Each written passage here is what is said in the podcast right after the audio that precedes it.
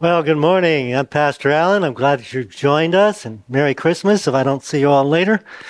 Um, we're glad that you're joining us either online or in person. Excuse me a second here. All right, we're in a series called Missing Peace. We've been talking about it for a couple weeks, and we're finishing up today. Specifically, talking about disappointed by God. Now, I don't know if you, how many of you remember this time last year, but we are approaching 2020. 4, 23. And uh, I don't know how you approach this year. But we'd have been through a couple years through, through COVID, and probably most of us had pretty optimistic view of 2023. Um, we thought things would, some things would better. Maybe things at work, maybe things at school, maybe things in some relationship, parent child, husband and wife. Um, maybe you had some dream of maybe going back to school or going to school or maybe getting married this year. I don't know if any of you got married this year, uh, having children this year, getting pregnant this year. Um, lots of different things. Um, no matter what they were a year ago, I can almost guarantee you that not all those things came true, did they? And so there is some letdown. There is some kind of disappointment. And if you're a Jesus follower, we tend sometimes to make that um, reflect on our God, right? Uh, why didn't God do that for me? Or make that happen or allow that to happen. So I started on your outline this morning with this question What do you do when you feel like God has let you down? Now, we talked last week that the events of Christmas happened after 400 years of silence. Uh, our Old Testament ends 400 years before the New Testament. And so God didn't speak through any prophets for all that time. Now we have these messages through the prophets before that. So this is a big, big deal when God all of a sudden declares himself again to the nation of Israel and to the world. So we're going to look at several, several of the Christmas text and draw some conclusions from those. so, we're going to start in Luke chapter 2. That night, Jesus was born. Shepherds were staying in the fields nearby, guarding their flocks of sheep. Now, most experts believe these were sheep that were being raised to be offerings in the temple because offerings were bought in the temple for people's sin, and they had to have lambs and other animals to offer sacrifice. So these could very possibly be the shepherds that were raising sheep to be sacrificed for people's sin. And so this angel is going to come and declare to them that the Lamb of God was born, and we'd like to introduce them, him to you. So suddenly an angel of the Lord appeared among them. The radiance of the Lord's glory surrounded them. So this was this, uh, uh, uh, uh this uh, light display, whatever it might be. now, we might see light displays now, but that would be unusual in, in their day. So their response would be your, your response. They were terrified. They'd never seen anything like this. What's going on? The angel immediately said, Don't be afraid. I know it's scary, but don't be afraid. In fact, I've got some good news for you. News that will bring great joy not only to you, not only to all the Israelites, but to all people. Well, are you interested? What's the good news that they had to share? They told. The angel said, the Savior, yes, the Messiah. Now, we lose kind of some of that emphasis of the Messiah. They've been waiting for over a thousand years for the Messiah. And they believed the Messiah was going to throw off the Romans and their lives would get all better. And so this was huge news. He said, He's been born today in Bethlehem, the city of David. Prophecy from Old Testament said he had to be a line of David and had to be born in Bethlehem you will recognize him by this sign. Now, what is a sign? A sign is an object that points to a meaning or points to a direction. So this was a the child of God Son of God, being born to all mankind as a baby, lying in a manger, a feeding trough, not in a palace. He came for all mankind. And this baby came to die. Now, we're all going to die. We just had a funeral this week. Uh, we're all going to die, but we weren't born to die. We weren't born to die for all mankind, for the sins of mankind. This baby was born to die. Suddenly, the angel was joined by a vast host of others. So now instead of one angel, we've got a whole army of angels. And sometimes we think of angels being kind of meek and mild. Angels are like soldiers, they're messengers from God, and they're endued with the power of God. And so this would have been an overwhelming experience to these shepherds. Uh, the angels are praising God, saying, Glory to God in the highest heaven. Peace on earth. There's our phrase, peace on earth to those whom God is pleased. Now, we sometimes think about our peace, but all things are for whose glory? Not our glory, but His glory. Now, I thought we'd kind of modernize this story. We all think about it taking place 2,000 years ago.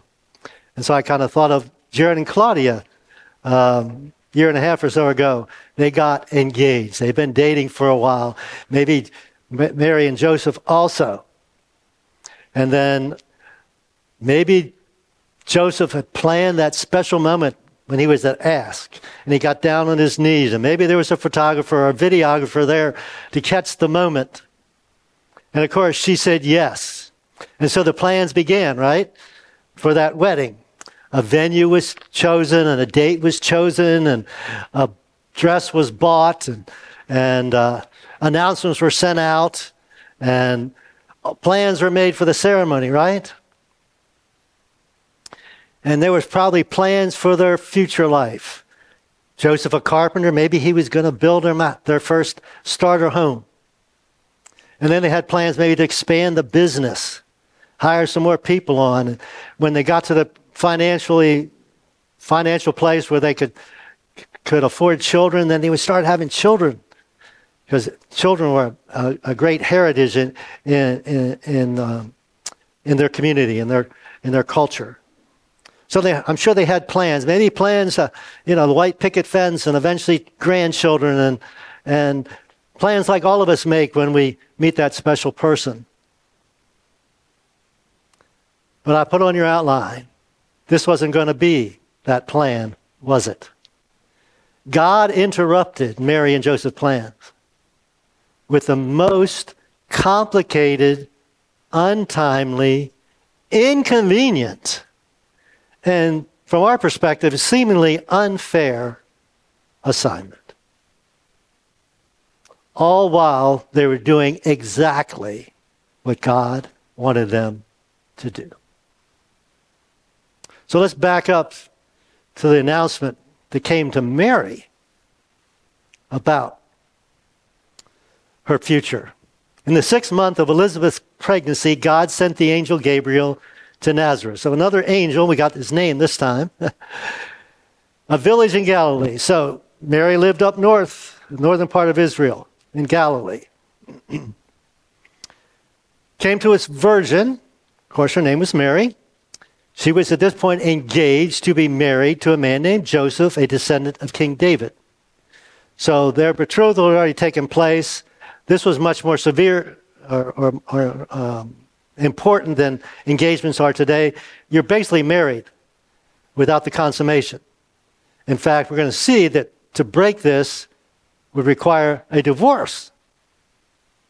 So this message comes, Gabriel comes to Mary appears to her and says, Greetings, hello, favored woman, the Lord is with you. Now, we'd all love to hear that, right?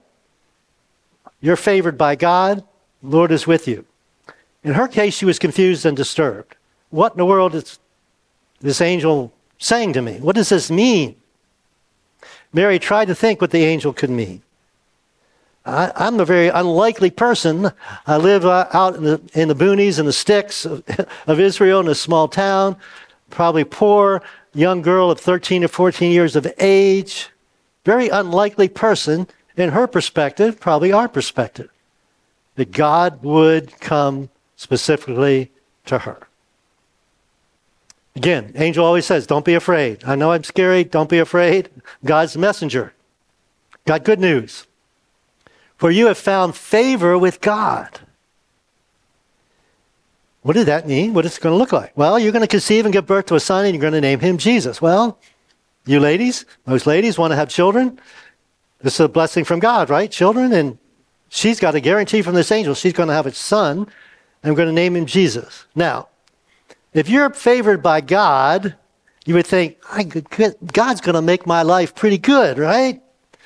I'm going to have a better life than most people, an easier life than most people. She was to find out that that was not the case. So Mary asked the angel, How can this happen? I am a virgin. Logical question, right, ladies? And the angel was kind enough to answer a question. You ever ask God a question and not get an answer? Well, she got an answer. Holy Spirit will come upon you. The power of the Most High will overshadow you. So the baby to be born will be holy, not stained by man's seed, as we talked about last week, and he will be called the Son of God. Mary, your child is going to be the Son of Almighty God. That's why you're favored. Mary's response. What would your response be? I would have lots of questions, but her response is this. And this is huge for her and for you and for me. I am the Lord's servant, meaning, whatever God wants, I'm here. I'm ready. I'm available. 13, 14 year old girl saying this to the angel May everything you have said about me come true. Then the angel left. There is such a tremendous trusting submission in Mary.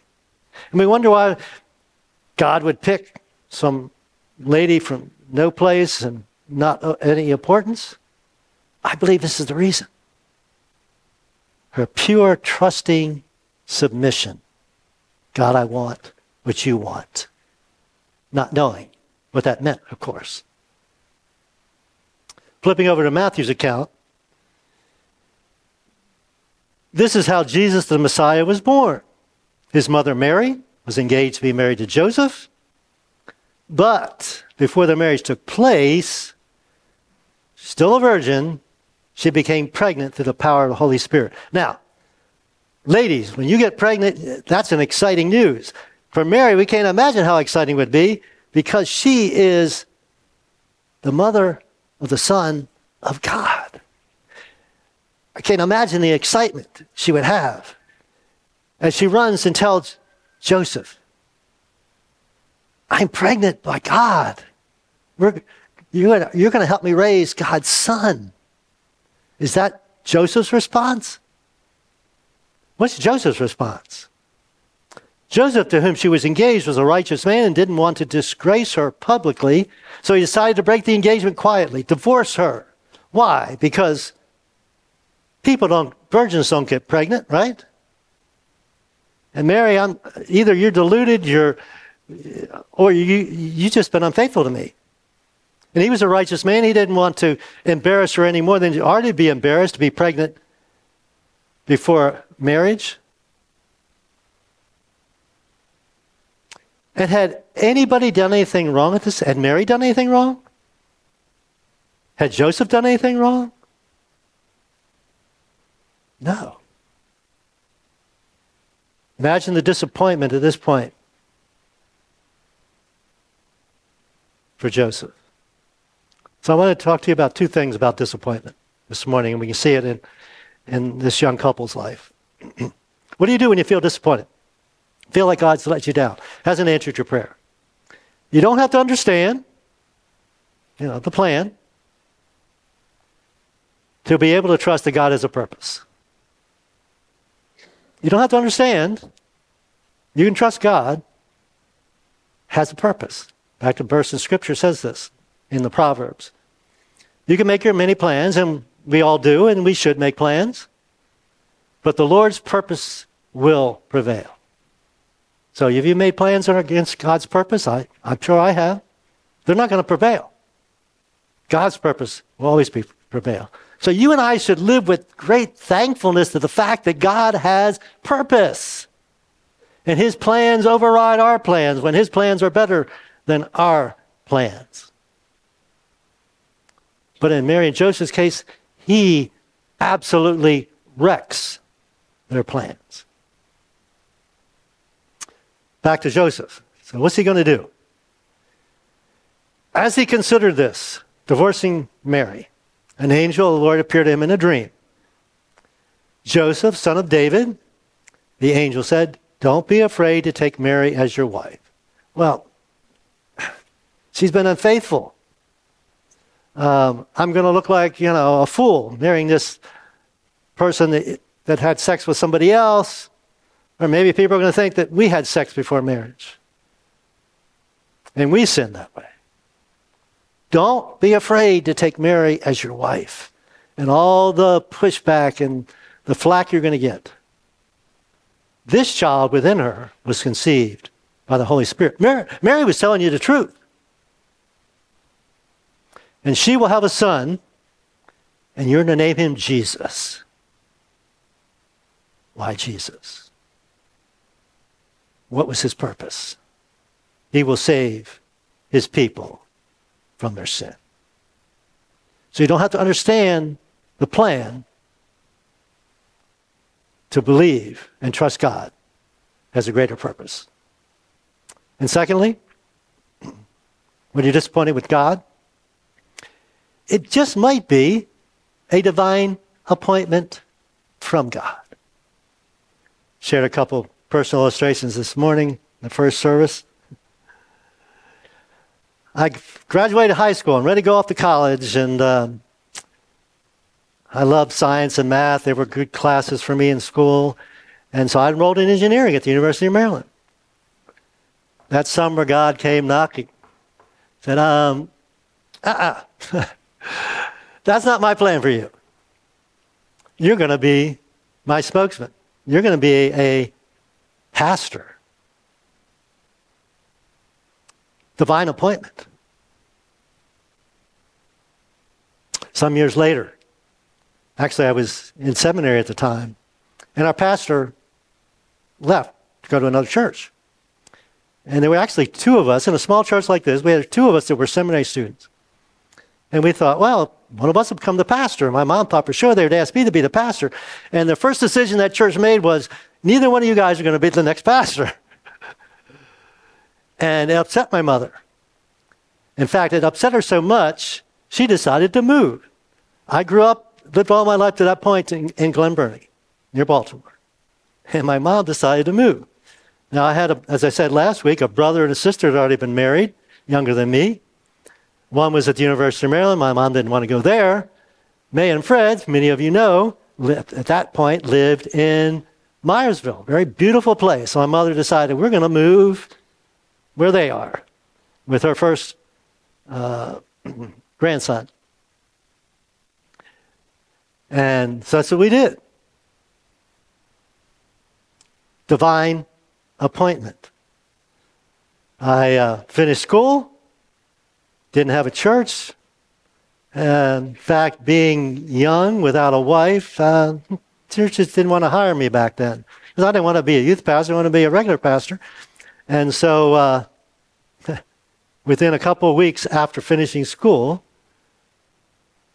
I was invited to help a small church out called Eccles Mill. There just happened to be a young lady there by the name of Debbie Jenkins, as you all know as Debbie Youngbar today, right? divine appointments.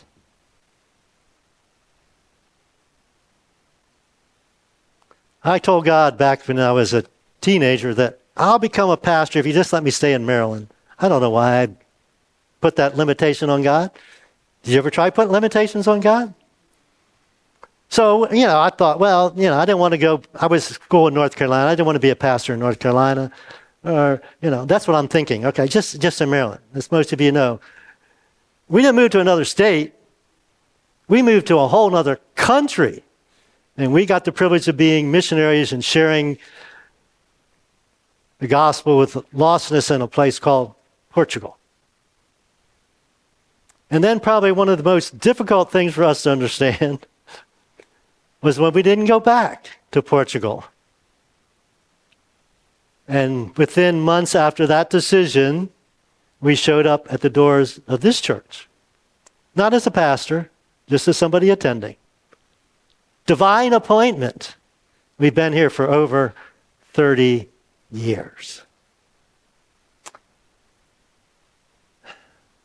You may be disappointed, but it may be a divine appointment from God. In the case of Mary and Joseph, what was going on in the world at that day was the Roman Empire controlled Israel, lots of other places.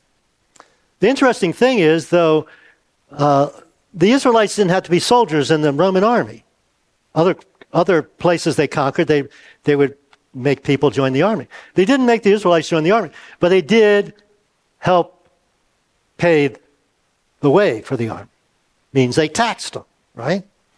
And so the Roman Emperor, Augustus in this case, decreed the census should be taken not just in Israel, but all over, so we can tax people. We count the people so we can tax them, kind of like our government does, right? and so that was the case. So to do this census, you had to go to your hometown. And text says it this way because Joseph was a descendant of King David, which was critical for prophecy, he had to go to Bethlehem in Judea, David's ancient home. Now, again, they lived in Nazareth. It's like 90 miles. We made the trip, my wife and I, in a couple hours in a bus. Not quite so for them, especially with a pregnant lady. So most scholars believe it took at least a week or more for Joseph and Mary to travel down to Bethlehem. And it wouldn't have been an easy travel, especially for a pregnant person. Uh, they didn't have hotels. Um, dangerous. Uh, could be crim- uh, robbers. There could be uh, dangerous animals. Just just wasn't wouldn't be an easy, pleasant trip. And we don't know how pregnant she was. Uh, in the pictures or movies, we see her, you know, delivering that first day she gets there. I don't think it was that soon, but it was soon after. He took with him, of course, Mary, who was engaged and now expecting this child. And while they were there, it doesn't say that night when they got there, while they were there, the time came for the baby to be born. Pull that up, please. She gave birth to her son, firstborn son, Jesus, of course, wrapped him snugly in strips of cloth, laid him in a manger because there was no lodging available for them. Kind of interesting because I'm sure they had relatives there.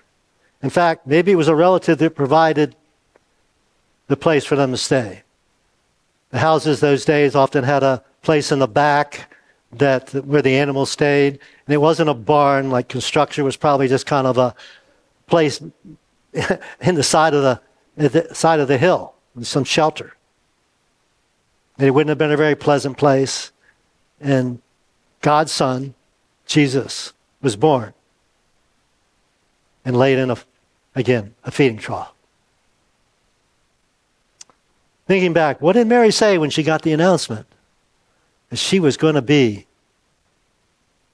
the mother of Jesus. Behold, I am the Lord's servant.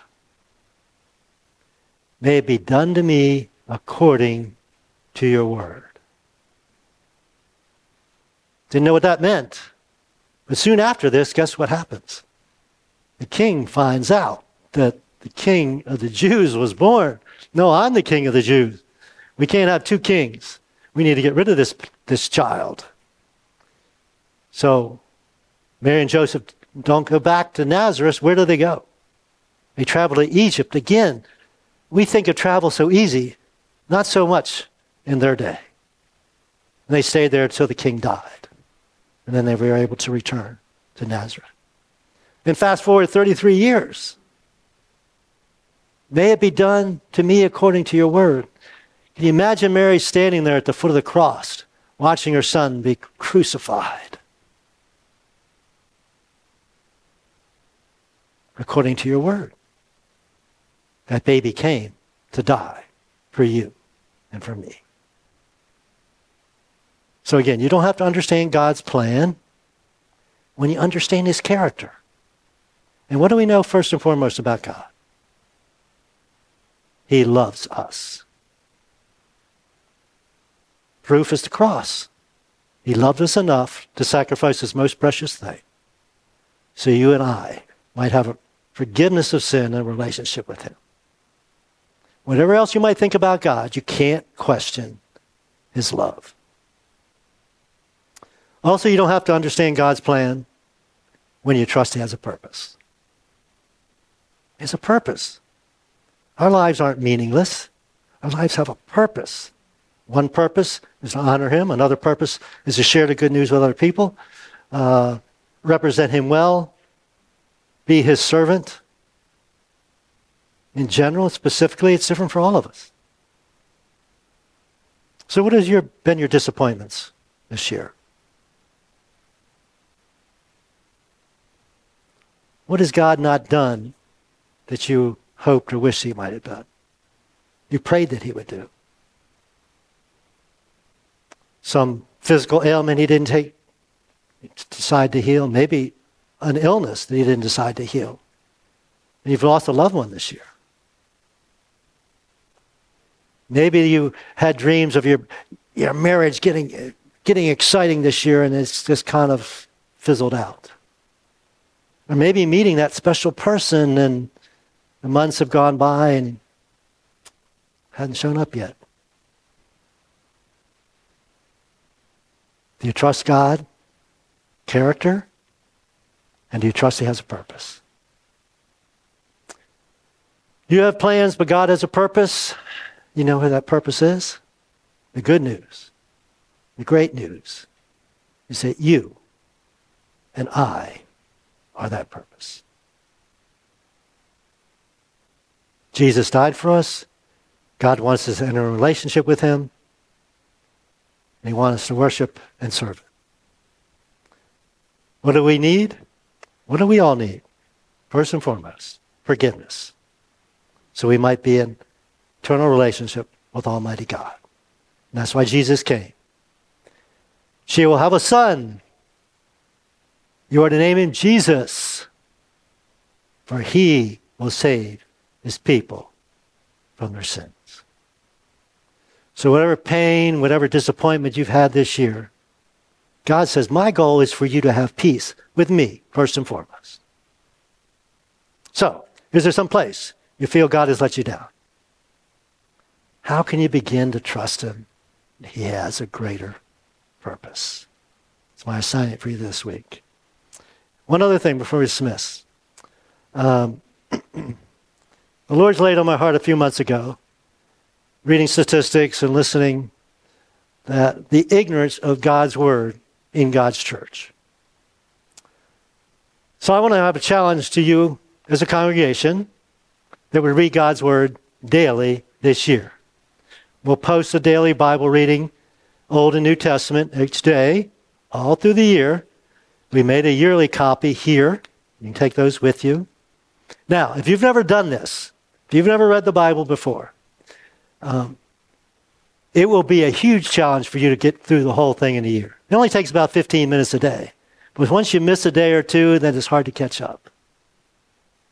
So, if you don't think you can do that, I'm going to challenge you just uh, to, to read the New Testament through a year. It takes you five minutes a day.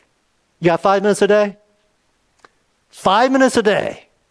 You can read God's Word, New Testament, in a year. 15 minutes, the whole God's Word. We can't be ignorant of God's Word as God's children. And so, that's my challenge to you. And we'll post this other places. I would encourage you to get a modern translation of Scripture, you can pick what you want. And even if you have trouble reading, it's so easy today to just listen to God's Word. If you drive more than 15 minutes a day, you can listen to God's Word just while you're driving. Won't inconvenience you at all.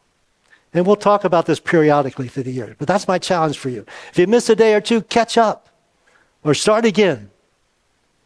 We need to be aware of God's Word. As most of us will say, we believe this book. Have you read it?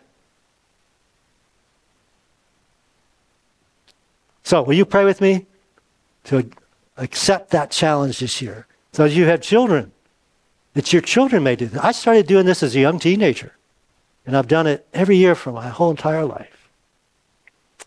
So, I pray that blessing for you. So, let me pray with you and we'll be dismissed. Father God, thank you. We thank you that we make plans, but you make better plans. and your plans have greater purpose than our plans. Uh, our plan sometimes is just just for life to go go good and and and be easy. Mary and Joseph's life certainly wasn't easy. But what other greater purpose could there be? We would all be without hope without Jesus. So, Father God, we thank you for the forgiveness you bring through your Son Jesus as he conquered death and rose from the dead. And I pray for anyone here or anyone that's listening has not ever stepped across that line. This would be the greatest Christmas of your life as you enter into an eternal relationship of forgiveness with Almighty God through Jesus. You'll truly understand the meaning of the season. God, most of us are Jesus followers, and we pray that we represent you well in this season. And I pray for all of us that we would be faithful to you and to your word. We need to know it. So help us through this pretty big challenge to read your word this year. For your glory and your honor, we ask these things. In Jesus' name, amen.